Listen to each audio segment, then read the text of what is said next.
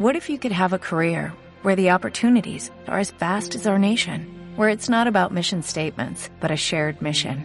At U S Customs and Border Protection, we go beyond to protect more than borders. From ship to shore, air to ground, cities to local communities, C B P agents and officers are keeping people safe. Join U S Customs and Border Protection and go beyond for something far greater than yourself. Learn more at c b p dot gov slash careers. Bienvenidos, queridos oyentes. Lo que estáis a punto de escuchar no es un Entre Cómics normal, sino una selección y edición, bastante espartana, todo hay que decirlo, de los audios de los podcasts del mes pasado. En caso de que os perdierais alguno, o simplemente queráis poneros al día con los tebeos más relevantes o que más nos han gustado durante las últimas semanas, este es vuestro podcast. Doctores del Tiempo punto com presenta... Entre cómics. Repaso mensual.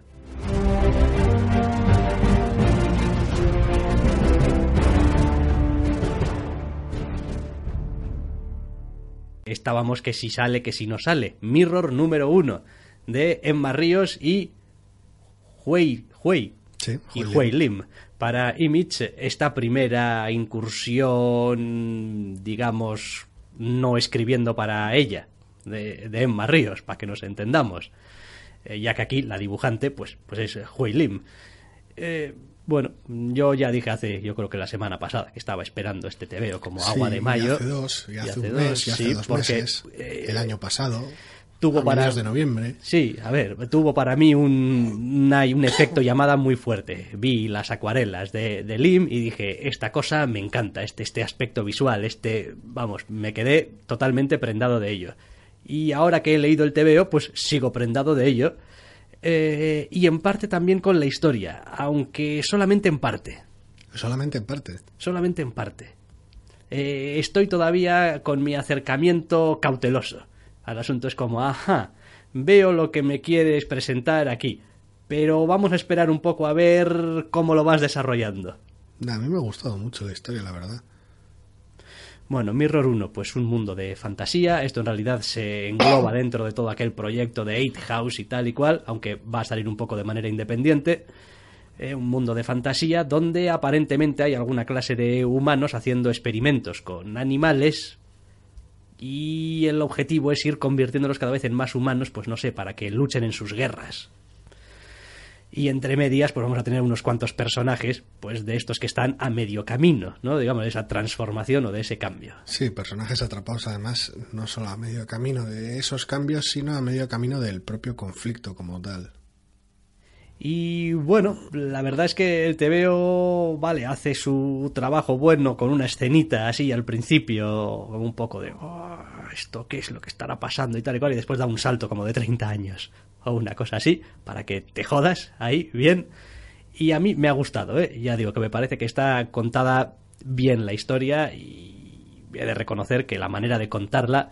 me ha gustado mucho. A mí la historia me ha encantado porque en algunos puntos es clásica, en otros puntos sorprende en momentos, pero sobre todo no ya por la propia historia, de la cual solo tenemos este número y todavía es pronto, sino cómo está contada. En ningún momento el tebeo cansa con explicaciones ni con dar ninguna cosa masticada, y aunque algunos momentos a, a mitad del tebeo, según lo vas leyendo, dices tú, mmm, esto no sé por dónde va, esto igual necesito alguna explicación más. Una vez que termina este número uno, dices tú, ah, vale, bien, ya, lo, lo pillo. Sí, la verdad no, es que queda no deja, todo bastante claro. Eso es, no, no deja ese tipo de dudas en el aire de, bueno, él funciona muy bien de manera contenida. Las propias dudas que le puedan surgir al lector durante...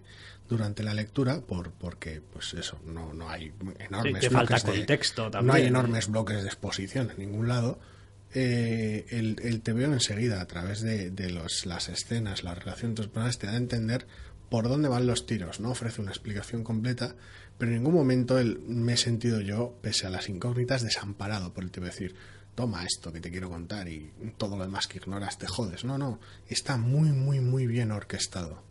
Sí, quisiera ser también más justo con este tebeo. He dicho que estoy todavía esperando. A ver, eso no es del todo cierto. A ver, yo tengo una tendencia a sobrecompensar. Y cuando tengo algunos autores que me gustan, tiendo a ser más duro con ellos, más, es decir, pues que si me encanta Marcos Martín, bueno, pues está muy bien Marcos Martín, pero eh, o, o, Javier Rodríguez, me encanta Javier Rodríguez tal y tal, pero eh, y con Emma Ríos me pasa un poco lo mismo, como me encanta Emma Ríos, pero eh, entonces no, el tebeo me lo he leído encantado de la vida, me ha gustado mucho, estoy esperando a ver cómo sigue esto, entonces hay que ser también justo, aunque sí que es verdad que habrá que ver un poquito para ver realmente eso, ¿no? De qué tipo de historia estamos hablando, porque el tono está claro, cuál va a ser un poco, y en cierto modo hay algunos aspectos que a mí me hacen pensar en, en estas historias fantásticas clásicas, que es algo que me encanta en el, en el aspecto, solamente en cómo visten los personajes, en los colores que utilizan, eh, etcétera, etcétera. Hay un, un cierto feeling a... A, a fábula, a cuento fantástico del de, del de toda la vida, pero después el contenido va por otros derroteros. Entonces, es una mezcla bastante fascinante en ese sentido. No sé, a mí todo en el tebeo me está gritando tragedia horrible, súper triste. Pero bueno, sí. Es esa sensación, no sé si son, no sé si es el tono en muchas ocasiones melancólico de las acuarelas, en algunas viñetas, algunos momentos bastante jodidos que tiene el tebeo, que me está diciendo esto no, esto no va a acabar bien, esto no hay manera de que acabe bien. Sí, después el tebeo es, eh, ¿cómo decirlo? No, no, no lo puedes confundir, es inconfundible. O sea, es decir, ves desde la portada hasta cualquier página interior y sabes que esto es Mirror. O sea, no, no puede ser otra cosa. Y solamente eso ya dice mucho de un tebeo. O sea, quiere decir que tiene una idea clara detrás, una eh, estética clara detrás. Y bueno, en cuanto al modo de contar la historia, pues todavía la estoy digiriendo, voy a decir la verdad, no hará ni dos horas que me he leído el tebeo, con lo cual pues todavía estoy regurgitando, ¿no? Páginas en mi cabeza que, que vuelven después de haberlas leído y bueno, lo iré apreciando supongo más con, con el tiempo. Ahora es, es bellísimo cómo sitúa las viñetas y cómo, cómo orquesta cada página en consonancia con la anterior y la siguiente, no, no, muy, muy bonito. Ahora también voy a decir otra cosa. Esto yo, cuando tenga la oportunidad de hacerme con ello en papel, lo necesito en papel. Porque el formato digital está muy bien, pero es eso, no tienes páginas enfrentadas, no, no tienes la posibilidad de, de, de, de tener a veces una visión más general, ¿no? De cómo está todo el tebeo, porque vas viendo página a página y eso, pues a cierto modo, te limita la experiencia a veces. A veces necesitas ver un poquito más a lo amplio. Y bueno, pues... está bien para calmar el mono, digamos, la versión digital, pero yo esto con estos colores, esto impreso en un buen papel tiene que ser la caña. O sea, ya, pero no, no te saldría carísimo andar comprándote la grapa desde Estados Unidos, así que por ahora te conformas con la versión digital. Sí, pero por ahora, ¿eh? Por ahora. Solamente, por ahora. Por solamente. Ahora. No, una, eh, una vez que tengas un tomo a tiro. De verdad, o sea, Mirror está, está muy bien. Quiero decir, a mí me habían puesto ya la, los dientes demasiado largos desde hace demasiado tiempo. Sí, ese miedo que hay a veces de, hostia, luego sale igual, no es tan bueno. Bueno, pues es precisamente la razón por la que no quiero dar tampoco un juicio demasiado claro. Me voy a mantener ambiguo voluntariamente porque... Sí, porque, porque es no una sé, historia muy peculiar. Quiero decir, no, no sé además hasta qué punto aquí está hablando mi, mi, mis ansias o las ganas que tenía de leerlo, no lo sé, no lo sé, lo tengo todavía muy reciente, prefiero mm. darle un poco más de tiempo. Yo funcionaba de manera, por mucho que me guste el, el estilo de dibujo y por mucho que me guste cómo escribe Emma, yo tenía una, una perspectiva bastante neutral de temas, como decir, no... Ha habido muchas cosas de todo el universo Eight House que me han gustado, otras que no tanto, principalmente temas editoriales de estructura de publicación más que del propio, de la propia obra como tal, con lo cual aquí ya he entrado un poquito, un poquito, no voy a decir quemado, pero sí con esa sensación de, vale, esto puede que mole, pero lo voy a poder leer de manera que me guste y no, no con publicaciones extrañas o intermitencias raras o... Porque, a ver, la espera, no voy a decir que no me importa, a todo el mundo le importa tener que esperar para tener más de lo que le gusta. Pero bueno, una cosa es la espera y otra cosa es cierta sensación de desorganización, ¿no? Ya desamparo, pero... Sí, pero como decía, yo soy especialmente a veces eh, injusto.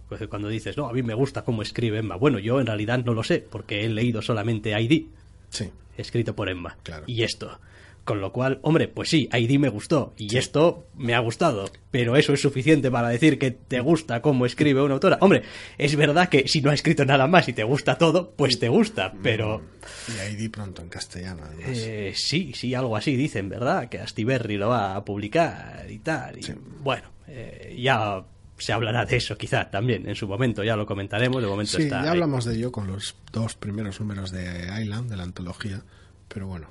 Hmm, no, bien, bien, me ha gustado, ¿no? Mirror está, está bien y, y sobre todo me, me encanta, o sea, me encanta ver cómo los autores van, van creciendo y van saliéndose de sus márgenes de confort, ¿no? De sus zonas de confort, como eh, la, hay autores o autoras en este caso como, como Emma, que tienen esa necesidad de ir más allá, De, de abarcarlo cada vez más, de tener un control cada vez más férreo, más total sobre el medio al que se están dedicando. No sé, es, es una obra muy bonita. Eh, todos aquellos que conozcan eh, a Emma por igual por Pretty Deathly y su trabajo ahí con The Koenig, la verdad es que se notan, no sé si ciertos vicios de cómo han creado ellas esa obra. No, tampoco los voy a llamar vicios, pero sí ciertas maneras, ciertas ganas de de contar sin explicar. Sí, dinámicas, vaya. Sí. Eh, Ciertos ritmos de, de esa sensación de andar, pues eso, queriendo contar tu historia sin tener que pararte a explicarla, sin tener que soltar un ladrillo al principio. Estamos en el año no sé cuántos, en un lugar que funciona de esta manera. No. No, para mí es algo fascinante. Quiero decir, eh, la Emma Ríos con la que hablamos en noviembre de dos mil catorce. Sí. Y la Emma Ríos de ahora, enero de dos mil dieciséis. No tiene mucho que ver, o sea, quiero decir, bueno, tiene mucho que ver, pero pero a nivel, digamos, de como autora, como como figura también, hombre, dentro del, del, de la industria del cómic, eh, es, es otra persona. Quiero decir, si hoy en día le hiciésemos una entrevista, le preguntaríamos por otras cosas. Hombre, pues sí, trabajo de guionista, trabajo, trabajo a nivel editorial, porque es eso, sacar una antología adelante. Y, acojonante. Es decir, hay muchas cosas de por medio. Acojonante. Y la verdad es que no, al margen de, de los autores, eh, este Mirror uno es, es gigante. A mí me ha encantado. No, no, no sabía muy bien qué esperar de ello porque me había mantenido también bastante alejado del tema, pero me ha gustado muchísimo. Mm, ya veremos si, pues eso, eh, puede acabar teniendo un buen ritmo de publicación y no hay ninguna interferencia rara, pero la verdad es que merece mucho la pena. No es un número uno. Pero bueno, novedad sí que es. Universo número cuatro. Venga, vamos a dejarnos de misterios. Uh. Uh, de Albert Monteys para Panel Syndicate. Paga lo que quieras, panel syndicate punto com. No llevamos comisión, pero... Eh. No, porque se lo llevan todos los autores. Sí, exactamente. ¡Malditos autores! Malditos. O sea, no. Vale, bromas al margen. Eh. Universo número cuatro, que yo sí que voy a decir que de los cuatro números que hemos tenido hasta ahora de Universo, este es el que me ha dejado más anonadado. Más sí. Descolocado. Más, eh, no, no voy a decir incómodo, pero eh, no sé, o sea, fuera de onda. Sí, provoca, provoca emociones encontradas en el lector, no porque haya momentos buenos y momentos malos, momentos donde el cómic está bien y donde está mal, no, el cómic está bien, pero desde luego en toda esta serie de, de cómics autoconclusivos ambientados en el mismo universo y tal, con estas historias de ciencia ficción, este es el que te deja más con el culo torcido. Es que yo creo que este es el tebeo de todos ellos que tiene un, el, el concepto, digamos, eh, más... Uh, menos, menos concreto, más uh, abstracto. Sí, normalmente... y, está, y está contado de una manera también en la que, bueno, es un poquito menos... concreto, es, es más abstracto también. El cómic en general tiene toda una serie de cosas geniales, bellísimas, pero también pone una serie de, de, bueno, tal vez barreras, tal vez dificultades al lector.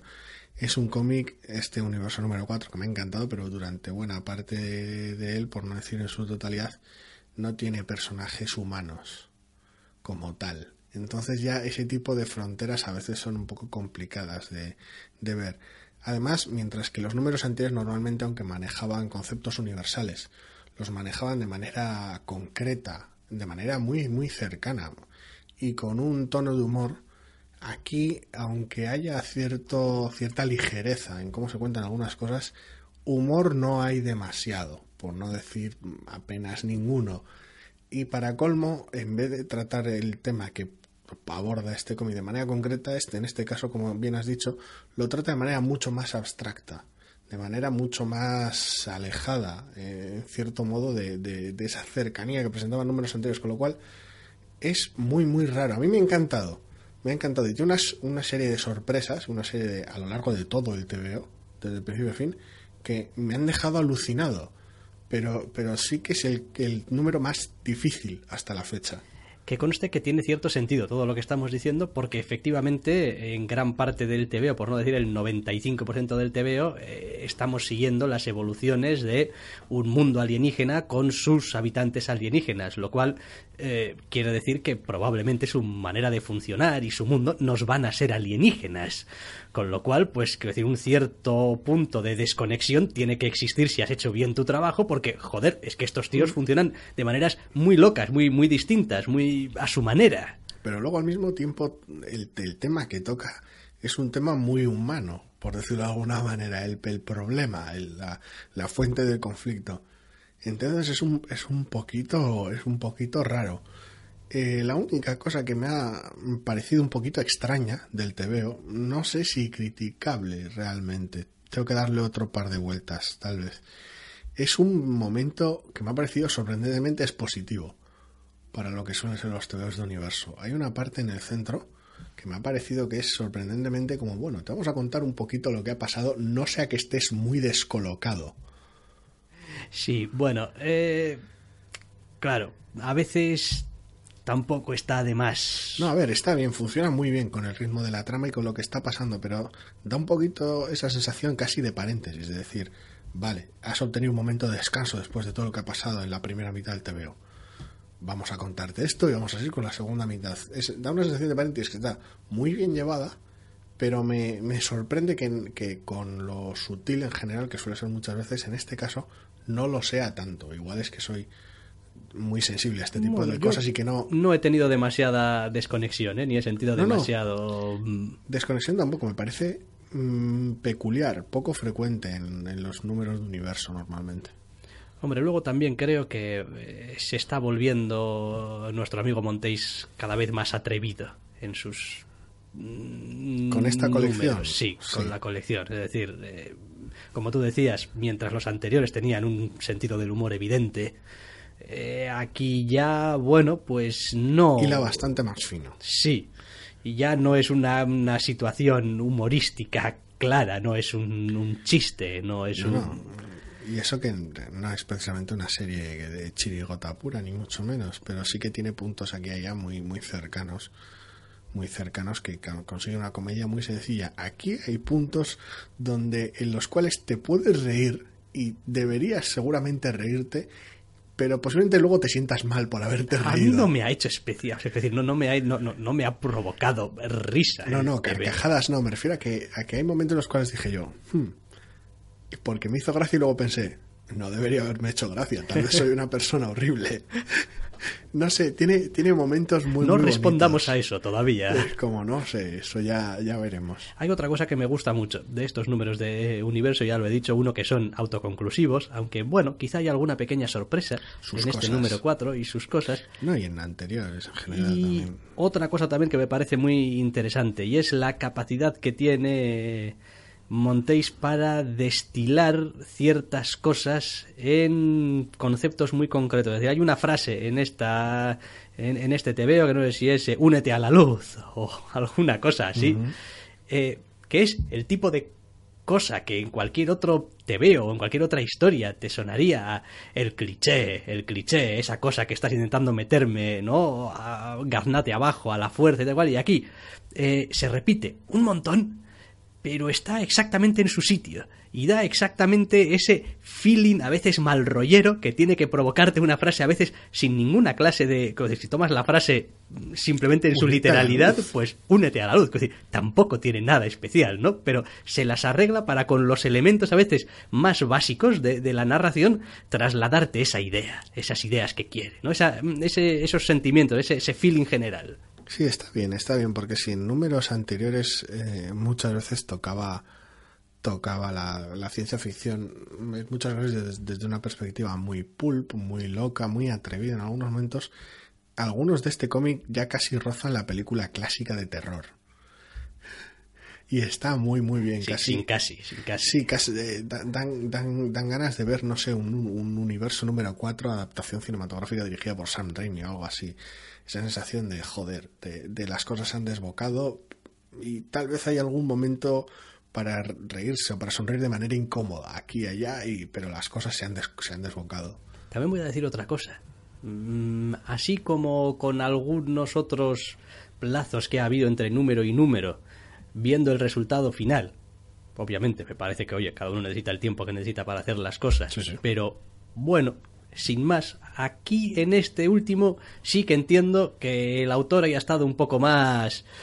Bueno, vamos a ver cómo le doy forma a esto exactamente. Yo, yo creo que este habrá sido un tebeo que habrá tardado mucho en terminarlo. Es, es probable que haya tenido el esqueleto y un montón de los elementos y páginas y páginas hechas, pero yo creo que habrá sido del de darle mucho la vuelta a determinados detalles y decir, es que no sé muy bien esto, cómo terminar de resolverlo, cómo contarlo para que quede en el tono que quiero, que case bien con el resto, eh, que no choque demasiado, o, o al revés, esto quiero que choque aquí, pero ¿cómo lo hago? Es el tipo de, de tebeo, una vez leído este número cuatro, cualquiera que os lo leáis, os, os, seguramente os da esta impresión de que me da la sensación de que puedes llevar medio cómic hecho, ya incluso detallado, eh, y luego darte cuenta de que, de que como lo quieres contar eh, tal vez en una segunda mitad no encaja y tienes casi que empezar desde cero, no sé, es, es mantiene un equilibrio muy delicado, muy jodido, y el, el, el impacto que deja es genial. Además, bueno, Albert está muy, muy liado con mil cosas y bueno, pues los tiempos son los que son. Y una vez más me encanta el color de este tebeo. O sea, me, me, me encanta. Es sí. decir, eh, es verdad que yo soy muy de colores, a veces muy, muy puros, muy planos, muy, muy evidentes, muy casi casi infantiles, sí, entre comillas. Es una de las ¿no? cosas con la que hemos dado la brasa desde el primer número. Pero me encanta. Me encanta, es decir, me, me, me encuentro como en casa, leyendo los, los temas. Aparte de que el dibujo de, de Monteys es, es, es voluntariamente siempre así un poco... Es todo como muy redondito y es todo como muy...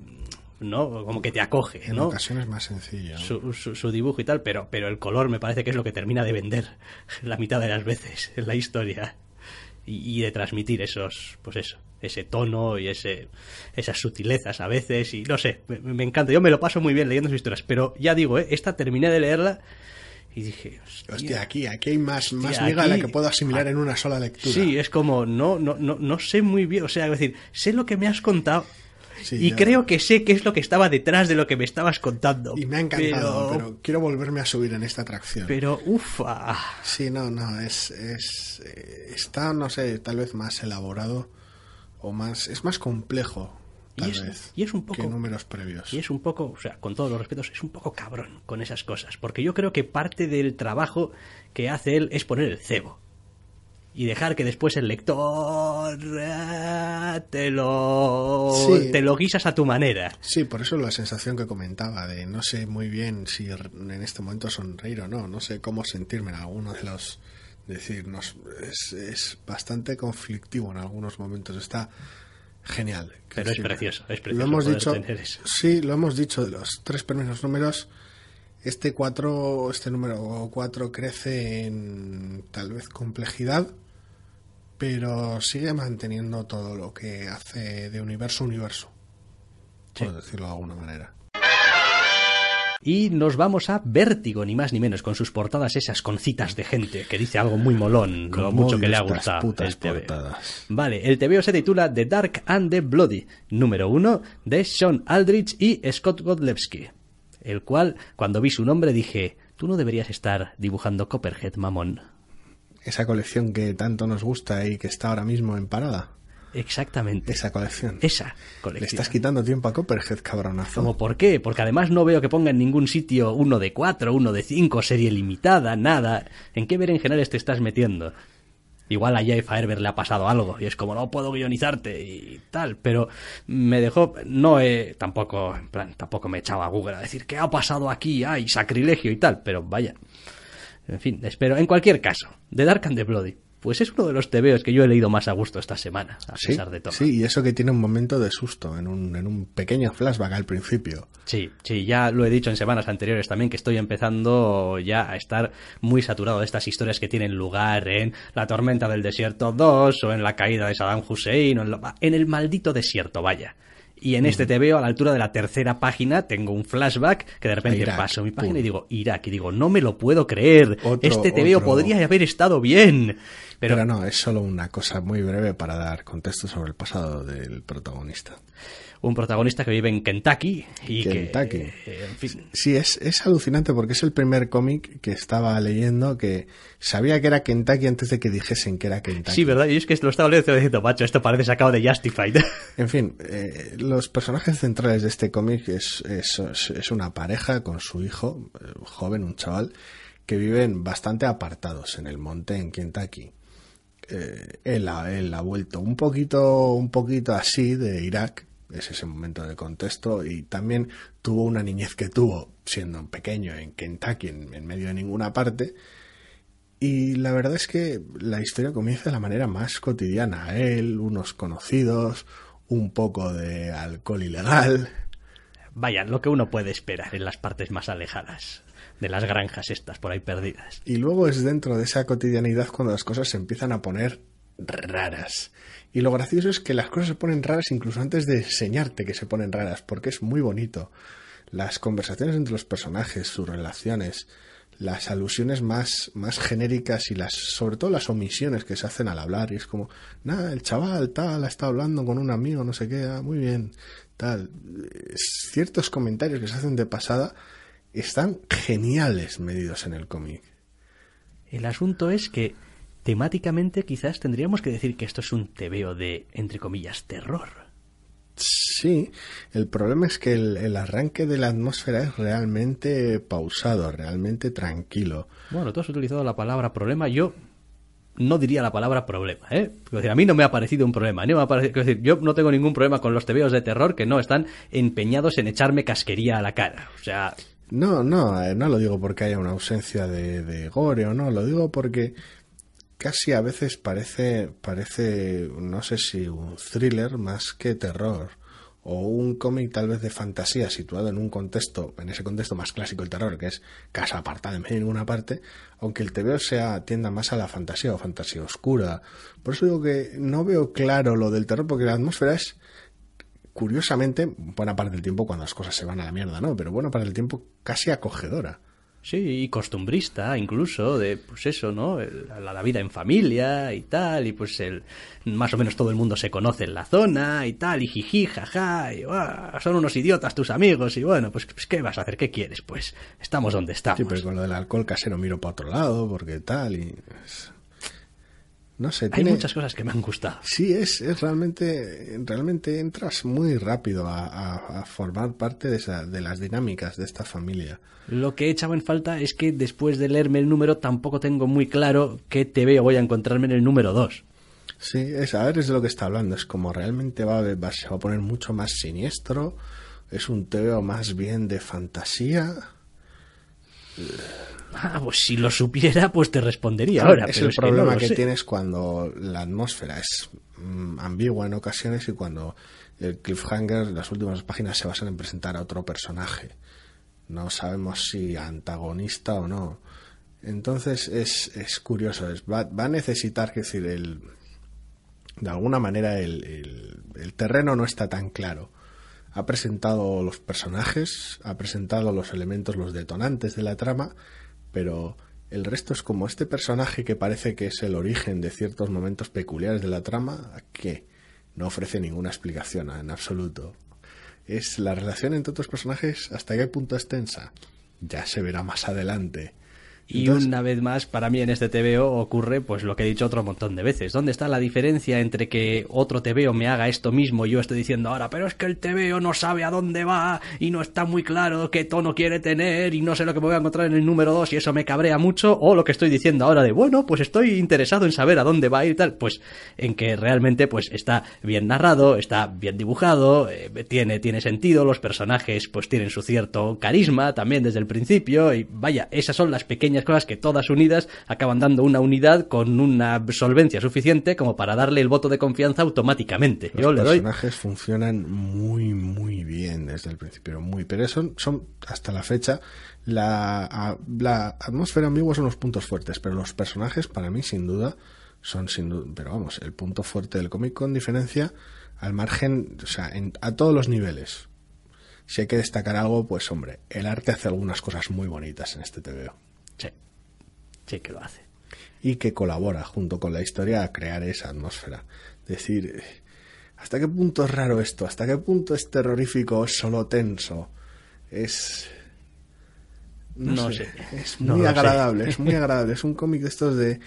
de ir a funcionando poco a poco, de, de dejarte de dejarse querer por los personajes, de dejar de quererle el entorno y esa zona, y de entrar fácil. No sé, es en ocasiones incluso más ambiguo de lo que lo de, de lo que podía ser el comienzo de Southern Bastards uh-huh. o de Harrow County. Es, bueno, te presentamos este lugar y vamos a explicitar un par de cosas, pero tampoco muchas. Este está todavía más alejado, explica todavía menos, pero te adentras muy muy fácil. Corres dos riesgos con esas cosas. Eh, uno es que acabes chocando lo que has construido en este primer número con una ruptura prácticamente total, muy brusca, de temáticamente, de, y ahora en el número dos... Sí, mucho terror, mucho thriller, mucho terror mucho... O, o lo que sea. Que y dos, que por el camino hay algún lector, como me suele pasar a mí, que es como, jo, es que yo le tengo mucho cariño a los personajes y a esto como está contado ahora. Si de repente ahora rompes completamente el asunto y esto deja de ir un poco de cómo son estos personajes y va de otra cosa... Ay, es que no es el tipo de T V O que quiero leer, o quiero leer el T V O de estos personajes, no de exactamente de lo que les pasa de manera brutal, si es que les pasa algo de manera brutal. Sí, a ver, el, el, la, la diferencia está en que, bueno, el cómic es lo bastante ambiguo, creo yo, como para no haber creado expectativas de ningún tipo muy concreto. O sea, crea expectativas de un buen número dos y de querer leer un número dos que es bueno, pero no crea expectativas de quiero ver cómo se va toda la mierda en el número dos, o quiero ver, quiero que me expliquen más de este personaje el número dos, porque nada ha aludido realmente a decir, a hacer promesas de cómo puede ser el número dos. Entonces, en ese aspecto es, es bastante llamativo lo... Lo, es, es, no es que juega el despiste, pero lo, lo ambiguo que resulta y lo atractivo que resulta gracias a ello o pese a ello.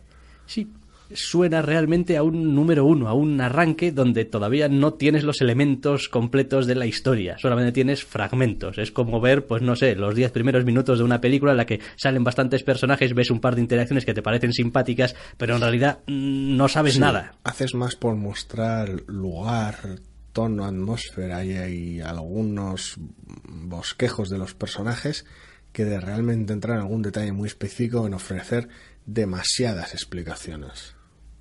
Pero vaya, me ha gustado. Sí, ha gustado. Muy muy bien. The Dark and Bloody, Bloody, número uno. Bien, dejamos The Dark and Bloody, número uno, porque tenemos todavía otro número uno. En este caso de Alterna, de la editorial Alterna. Se titula Trespasser, número uno, de Justin M. Ryan y Christian Rossi, en una historia también que, en fin, a ver, para mí no tiene ni muchísimo menos, el, el, el, el, el, no es igual de compacta ni muchísimo menos que The Dark and the Bloody, no, pero es verdad que tiene algunos elementos en cuanto a su historia que me han resultado muy simpáticos e interesantes. No está tal vez tan redonda, tan acertada, el ritmo en algún momento se ve comprometido, pero hace un montón de cosas muy bonitas, como no darte una mierda de explicaciones en lo que a ciertas cosas respecta y que no las necesites. Exacto. Que si la segunda parte es crucial. No. Es verdad que hay en algún momento del T V algunas alusiones a que prácticamente te dibuja en tu mente un escenario. Luego habría que ver un poco realmente qué clase de escenario estamos hablando, pero yo creo que todo el mundo tiene en la cabeza después de leer el T V O más o menos de lo que podemos estar hablando, pero principalmente esto al final de qué va. Y pues, el pues... escenario en general es, es sencillo y comprensible, casi hasta sin, sin texto en, en ocasiones, porque tienes a un padre y una hija en una cabaña en medio de ninguna parte y puedes ver enseguida al padre cazando y complicándose la vida porque hay escasez de comida y la poca comida que hay podría no estar en tan buen estado como se espera, con lo cual una vez que entras en el texto ya se alude que algo se ha jodido, y se ha jodido a lo grande. Sí, y además, para hacerlo todo un poquito más interesante, a los personajes te los presentan ya en una situación de necesidad. Ya es como, bueno, no es que estemos aquí, vaya, igual algo se ha jodido aquí, pero va, podemos sobrevivir. No, tenemos que hacer algo al respecto ya. Eso es algo que el T V O hace muy bien. Muchas otras historias, muchos otros autores contando esta misma historia, arrancarían presentando a los personajes y al final del T V O pasaría a algo que los dejaría sin comida o sin agua o lo que fuera. Y es como, hostia, ¿cómo van a sobrevivir ahora? No, el T V O ya arranca con una situación jodida y ahora tienen que pasar otras cosas. Entonces te subes en marcha a este a esta desesperación extraña que inunda a los personajes. Está muy bien porque pasas de una situación un poquito extrema a una situación directamente extraña, luego pasas a una situación como muy incómoda y después pasas a una situación como oh my god, hacia sí, el final del T V O. Sí, a un final realmente contundente y a la prueba de que se puede terminar un número uno sin hacer algo que sea realmente un cliffhanger. Sí, es simplemente un algo que ha pasado. Y ahora ya veremos qué es lo que pasa al día siguiente o cuando sea, pero es como... Ya está, es, es, es casi autoconclusivo. Sí, el número uno. Sí, podría haber sido uno de estos tebeos autoconclusivos, en plan, pues esto y lo otro y lo de la moto y pam, y final, y ya está, y es lo que hay. No es el caso, habrá más números de este Trespasser. No lo sé, es una editorial pequeña, es rara. Es bueno, como... hombre, joño, no espero la, que sí. No le habrían puesto un número uno sin decir nada. Ay, a lo que, loco. A lo loco, no. A ver, esto presumiblemente va a tener un número dos y seguirá indagando un poquito en toda esta situación y lo mm. que se deriva de ella. Pero hay muchas cosas y ya digo, ¿eh? Es decir, no soy súper fan ni del dibujo, ni tampoco especialmente del, del guión como tal, de las palabras, digamos, que salen de la boca de los personajes, pero en general es, digamos que el interés de la historia eh, arrastra al lector por encima de cualquier otra consideración. Es decir, yo quiero saber más de qué diablos está pasando aquí y, y cómo van a sobrevivir estos eh, personajes y etcétera, etcétera. Aunque a veces pues hay algún dibujo que esté un poco más así o el color esté un poco más allá. O... No sé, a mí el arte me ha gustado bastante. Los personajes son terriblemente expresivos sin llegar a rozar la caricatura en unos momentos, aunque sí que son muy, muy expresivos y más de lo que podría parecer en un principio. Y el uso del color está realmente bien. Es muy sencillito, es muy sencillito. No, no, no lleva a cabo ninguna estridencia ni ningún, ni ninguna cosa rara. Pero el color está bien llevado. Recrea bien la atmósfera y las situaciones que, que, que, que se dan en el, en el T V O. Es decir, no, no es que sea cumplidor porque se esfuerza lo mínimo, sino que es cumplidor porque consigue mucho con lo mínimo. Es que a mí en general el aspecto del, del T V O... no me deja quitarme la sensación de Dios coloreado por ordenador. Y es como, bueno, ¿qué me estás contando? Hoy en día todo Dios colorea por ordenador. Pero eh, quiero que entendáis un poquito cuál es la idea que me viene, ¿no? Es como, ay, es que, es que... Va bastante saturado en ocasiones, es muy sencillo y sí que puede crear cierta sensación un poquito extraña, casi irreal en algún momento. Pero bueno, por eso digo que es más atmosférico que, que realista. No sé, a mí me ha gustado un montón. Es un T V O que está bien y no deja de tener sus sorpresitas incluso dentro de, de las propias situaciones ya algo extravagantes que te presenta. Además, dentro de las situaciones extravagantes se desarrolla y, y sigues teniendo cosas todavía interesantes y algunas pequeñas sorpresas y dices tú, joder, qué, qué bien, o sea, es decir, estoy leyendo una historia que página tras página es interesante y me está revelando nuevas eh, nueva información que es coherente, que es interesante, que abre nuevas posibilidades narrativas y dramáticas también. Es como, joder, qué bien, o sea, vaya, para lo que tiene que hacer un número uno, la verdad es que está muy bien hecho. Sí. Sí, formidable. O sea, no, no, no esperaba pasar ahí. Como esta editorial no la conozco. ¿Qué hay? Tres, suena bien. Es bonito. Ponme ahí. Y está realmente bien. Pero para mí es de rigor también avisar. Sí, sí, Trespasser está muy bien. Hace muy bien las cosas. Eh, tampoco es una cosa... Tampoco es que... No, no es tampoco súper original ni es rompedor, pero lo que hace lo hace realmente bien y, y apuesta fuerte por ello. No se corta en ningún momento. Sí, no, vaya, lo que quería decir y, en fin, me sabe mal porque ya he dicho que me gusta el T V, pero no no no deja de, de darme un poquito la sensación de, ay, tú eres un tebello un poco, a ti a ti te falta un algo, no sé qué es, no sé si es un dibujante un poco mejor o es un, un, una editorial que te, que te publique con un poco más de fuste o qué, pero como que hay algo que, que dices tú, ay... Ay, como si faltasen medios a veces. Y mira que bueno, al final un T V O es algo que, mira, un dibujante hace en su casa y un guionista también, y tampoco hace falta en grandes medios, pero no sé, no, para mí no consigue escapar el T V O de esa sensación de, vaya, igual sois unos autores que vais a dar muchísimo en el, en el futuro, no tengo ni idea, igual llevan veinticinco años y me estoy ganando una hostia bien gorda. No lo sé. No lo sé, porque no los conozco, la verdad, eh, pero... Ya, joder, creo sí, que podría estar, pequeño. Creo que podría lucir mucho más. Creo que este tebeo con esta historia que cuenta y con estas mismas escenas... Tal vez igual falta de tiempo, no sé. Con un dibujante de nombre, de rumbrón, esto, vamos... exitazo. No sé, no sé. A mí me gusta muchísimo cómo está. Me parece que funciona muy bien la historia con el dibujo. Bueno, no, no funciona mal, pero podría funcionar mejor. Bueno, o más a mi gusto, vaya. Tampoco me eso, voy a poner... Eso seguro. Tampoco me voy a poner tan mejor y tal y cual. Bueno, más a mi gusto. Sin más. Otro número uno que es Power oh. Man and Iron Fist, número uno de David Walker oh. y Sanford Green. Oh, esta es buena. Esta es buena. Like. A mí me ha encantado.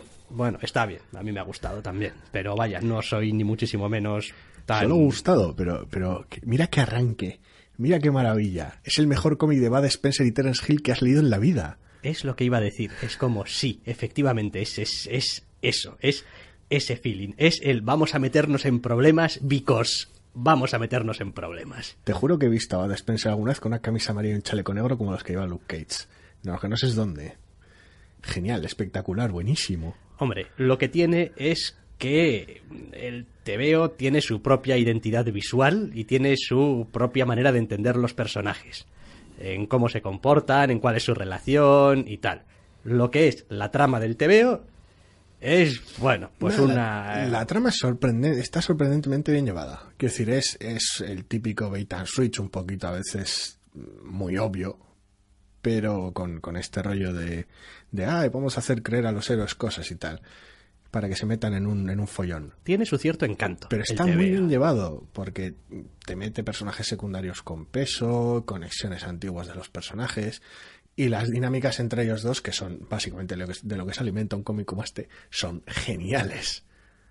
Sí, es una buddy, es un buddy cómic. Sí, es una buddy movie, pero es eso. Y no, está, está bien, vaya, yo la verdad es que he disfrutado bastante leyéndome el, el tebeo, aunque yo ya lo he dicho muchas veces, igual tampoco es exactamente mi tipo de tebeo.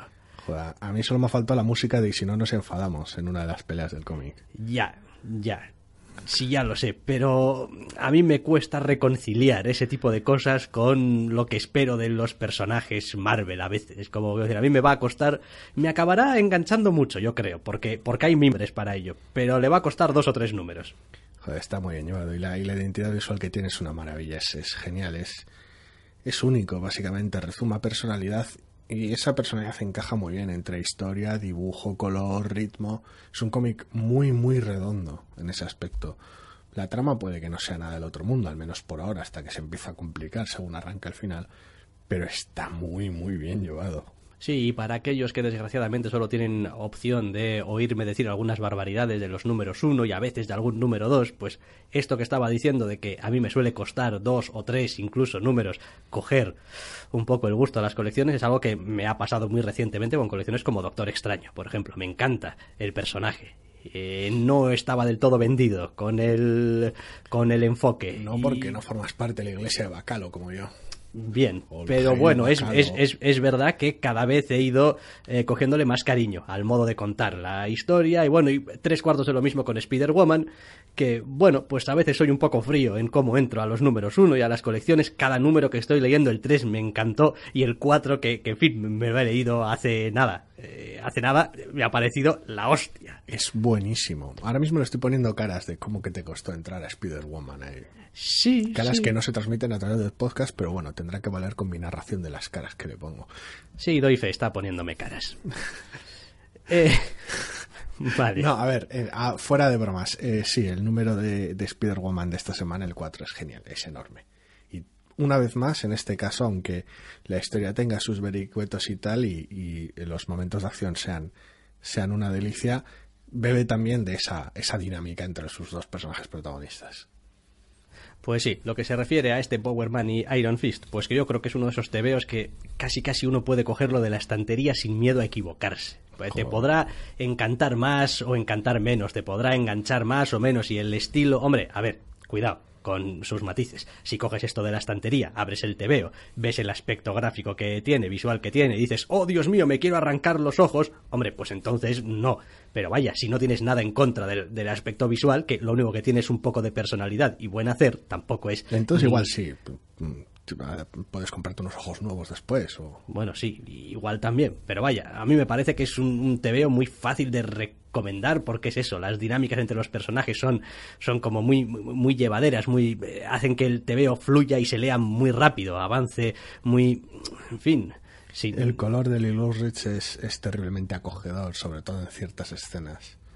Sí, no, está, está muy bien, y da, tiene además un cierto toque... entre comillas, costumbrista. Es como, bueno, tío, esta es la historia de, de estos dos superhéroes que eran héroes de alquiler y tal, y sí, se juntan ahora. Tienen y... sus momentos familiares y sus momentos muy cotidianos. Y se toman un algo y tal, y una hamburguesa y tal, y la llamada de tu mujer y no sé qué, y es, es, es todo ese, como muy... Eh. Ese título de Boys Are Back, de este número uno, es, es, es genial. Es genial. A mí, a mí me ha encantado, me parece un cómic enorme. Un número uno de estos sorprendentemente sorprendentemente buenos, porque vale que, bueno, pues el que no conozca a los personajes igual le parece un poquito peculiar y no, no igual le cuesta entrar más a ciertas referencias sobre tiaras y camisas amarillas o alguna pequeña broma o esos arquetipos a veces que, que representan de cuando en cuando los personajes, pero introduce con mucha naturalidad los elementos, la relación entre ellos, la relación familiar, los las terceros y cuartos personajes, los antagonistas, entran muy bien. Es como, no, yo conozco a no sé quién que igual, pero ojo, cuidado, estate callado, que eres un bocazas, tal. Eh, funciona muy, muy bien. Cualquiera que no conozca a los personajes o cómo funcionan, eh, entra de manera muy fácil al juego, creo yo. Digo más, Peregrin Tuk. No digas ni una palabra. Bueno, pues un poco esos momentos. Tiene también el tebeo que, en fin, bien, bien, está, está bien. Ha sido una lectura, no, no creía que iba a ser este tipo de colección, eh, Power Man y, y Iron Fist.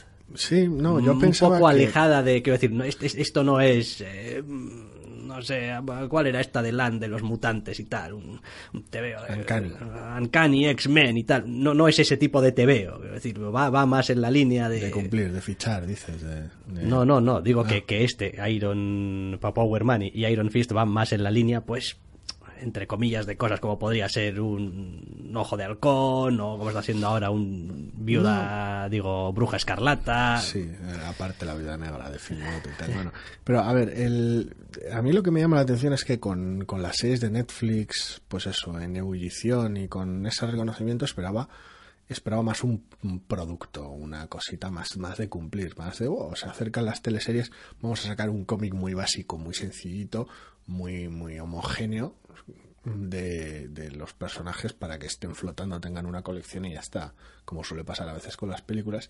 Y no, el puñetero rebosa personalidad y me encanta. Yo creo que en realidad todo esto depende mucho de qué editor te toque. Es estoy posible. Cada vez estoy más convencido de que depende de qué editor te toque, porque Marvel no ha renunciado completamente, ni mucho menos, a sacar estas clases de subproductos, como lo que hablábamos la semana pasada de Agentes de S H I E L D, que no sabes ni, ni qué es y tal. Entonces, eh, yo creo que ahí dependiendo, pues eso, de, de que igual sea un poquito la cabeza que está ahí Jack dándole Thomas. vueltas. ¿Eh? Jack Thomas es el editor de esto. Pues pues yo creo que ahí más o menos diriges, ¿no? Y Kathleen Wisniewski como editor asistente. Sí, ese es otro de los aspectos que algún día y tal, pues habría que dedicarle un tiempo también. ¿Cuál es la influencia de un editor en una colección? Pero no hay tiempo aquí para hacerlo. Sin más, quedaos con la idea de que Power Man y Iron Fist mola. Cómic bien.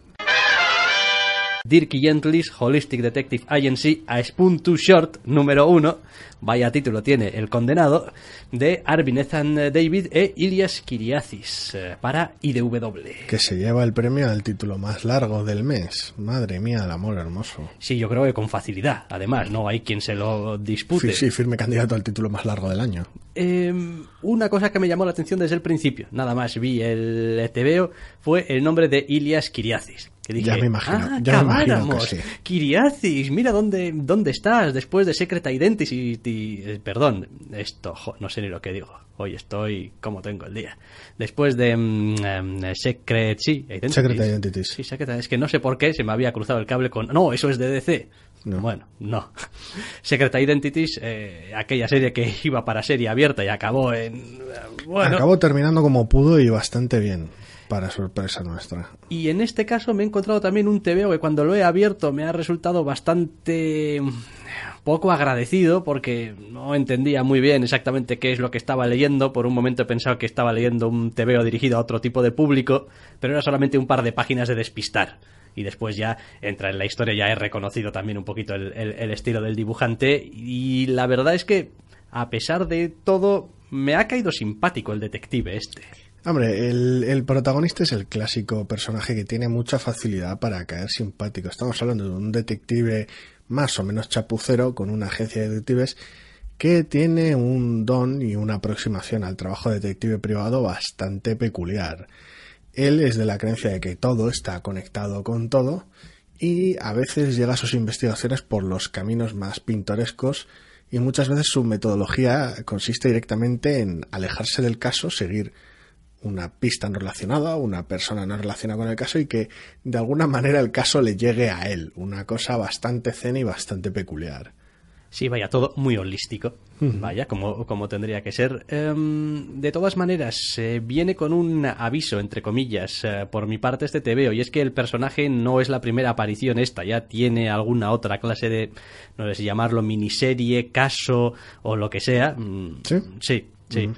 Lo tiene. De hecho, ya cuando empecé a leerle dije, esto tiene pinta de que igual aquí, aquí no te han creado y no, no debe de tener otro caso. De hecho, el hecho de que el título lleve ahí también el nombre del la caso co- o lo que no, sea, la coletilla. Una coña, como cualquier otra, vaya. Sí, y bueno, pues debe de tener alguna no, otra historia, no, creo. La verdad en es que no, no tiene ningún problema. Por lo menos a mí no me ha, no, no, no, ni lo sabía y no, no me ha supuesto ningún problema. El personaje enseguida capta la atención, los pocos secundarios que hay ves muy muy fácil por porque o sea de qué pie coge a cada uno, así que yo creo que haya o no haya, que si hayas leído o no hayas leído cualquier cosa previa al personaje, no hay ningún problema para acercarse a una historia bastante amena y con ritmo realmente bueno. Sí, yo la verdad es que lo he disfrutado mucho y creo que casi más según iba leyendo, según iba entrando, es decir, hay, hay, hay alguna escena ya bastante al principio que me ha resultado ya simpática, el de la bienvenida que le hace la enfermera, para no decir tampoco demasiados uh-huh. eh, spoilers, y ya he dicho, vale, ok, ya a partir de ese momento yo ya he conectado ya con el T V, he dicho, vale, ahora ya sí sé un poco cómo va a ir esto y tal. Y... Sí, no ya el rumbo general de la, del, del cómic, sino el propio tono. Sí, eso es. Esa, esa manera de compensar el misterio pintoresco y muy extravagante por un lado, con bastante humor y un protagonista bastante peculiar por el otro. Sí, totalmente verborreico, por otra parte parece que el tío sea incapaz de callarse. Sí, sí, se lo echan en cara un par de veces en el cómic, sí. Es, es, a ver, yo entro con mucha facilidad a este tipo de, de serie con detective pintoresco. Me, me, me atraen, funcionan muy bien conmigo y entro fácil.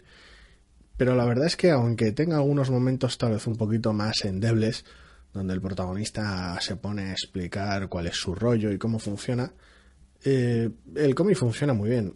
Digo esto último más que nada, no porque no se trate de una exposición bastante brusca, porque lo es, sino porque es algo que podía ser solucionado además en la, básicamente en la siguiente escena, donde tiene una reunión con una clienta, por decirlo de alguna manera, Y, y, le, y le explica su metodología, entre comillas, con lo cual a veces redunda un poquito, pero bueno, eh, funciona muy bien con el, con el propio ritmo desenfadado del T V O.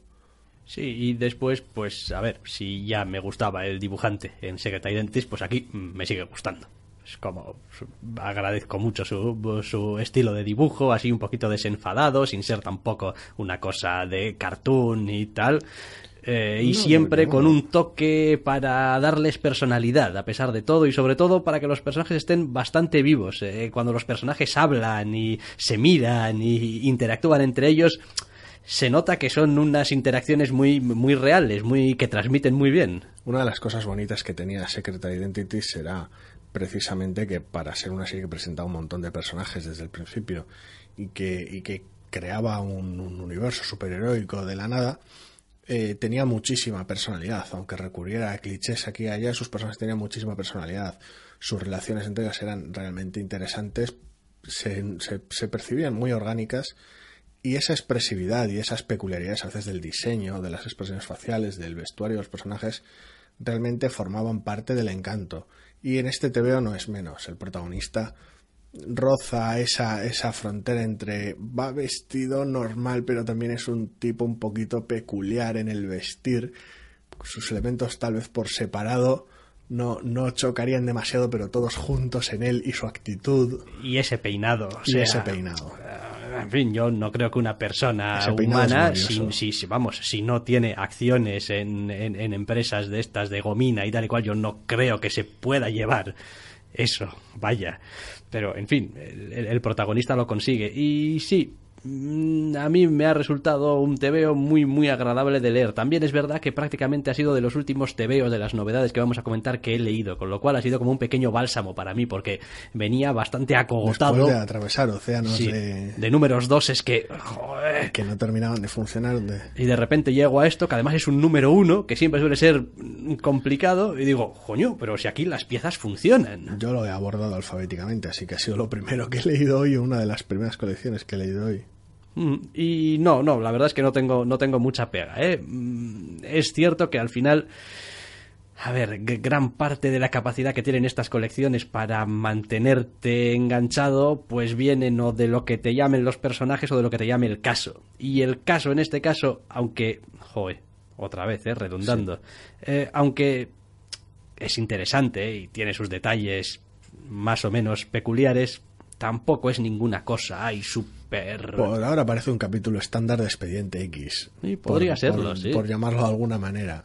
Entonces, tengo cierta curiosidad por ver, eso sí es cierto, cuál es realmente la aplicación práctica en cuanto al tebeo de todo este cuento chino del detective holístico, que todo tiene que ver con todo. Porque claro, si que todo tenga que ver con todo, va a acabar resultando que es simple... casualidad y que las casualidades van Eso resolviendo es. El caso, pues como que no me vende mucho. Eso es parte del problema, ya veremos cómo, cómo funciona a medio plazo, pero es esa intentar evitar la solución por casualidad y por conveniencia.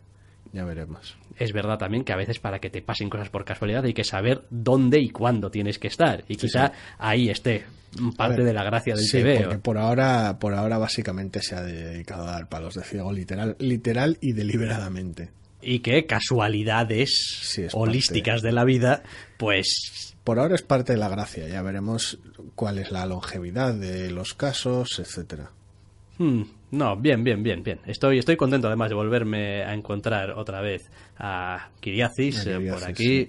funcionando y en plena forma. Veo que el, el hombre tiene, tiene músculo, vaya, y los está flexionando y ya me gusta y me alegro.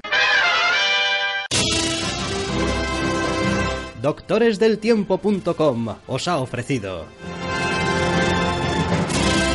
Entre cómics, repaso mensual.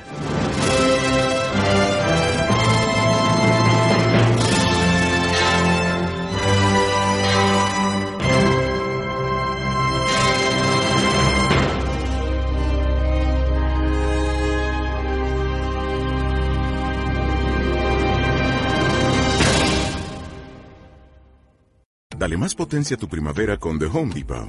Obtén una potencia similar a la de la gasolina para podar, recortar y soplar con el sistema OnePlus de dieciocho voltios de Ryobi desde solo ochenta y nueve dólares. Potencia para podar un tercio de un acre con una carga. Potencia para recortar el césped que dura hasta dos horas. Y fuerza de soplado de ciento diez millas por hora. Todo con una batería intercambiable. Llévate el sistema inalámbrico OnePlus de dieciocho voltios de Ryobi. Solo en The Home Depot. Haces más. Logras más.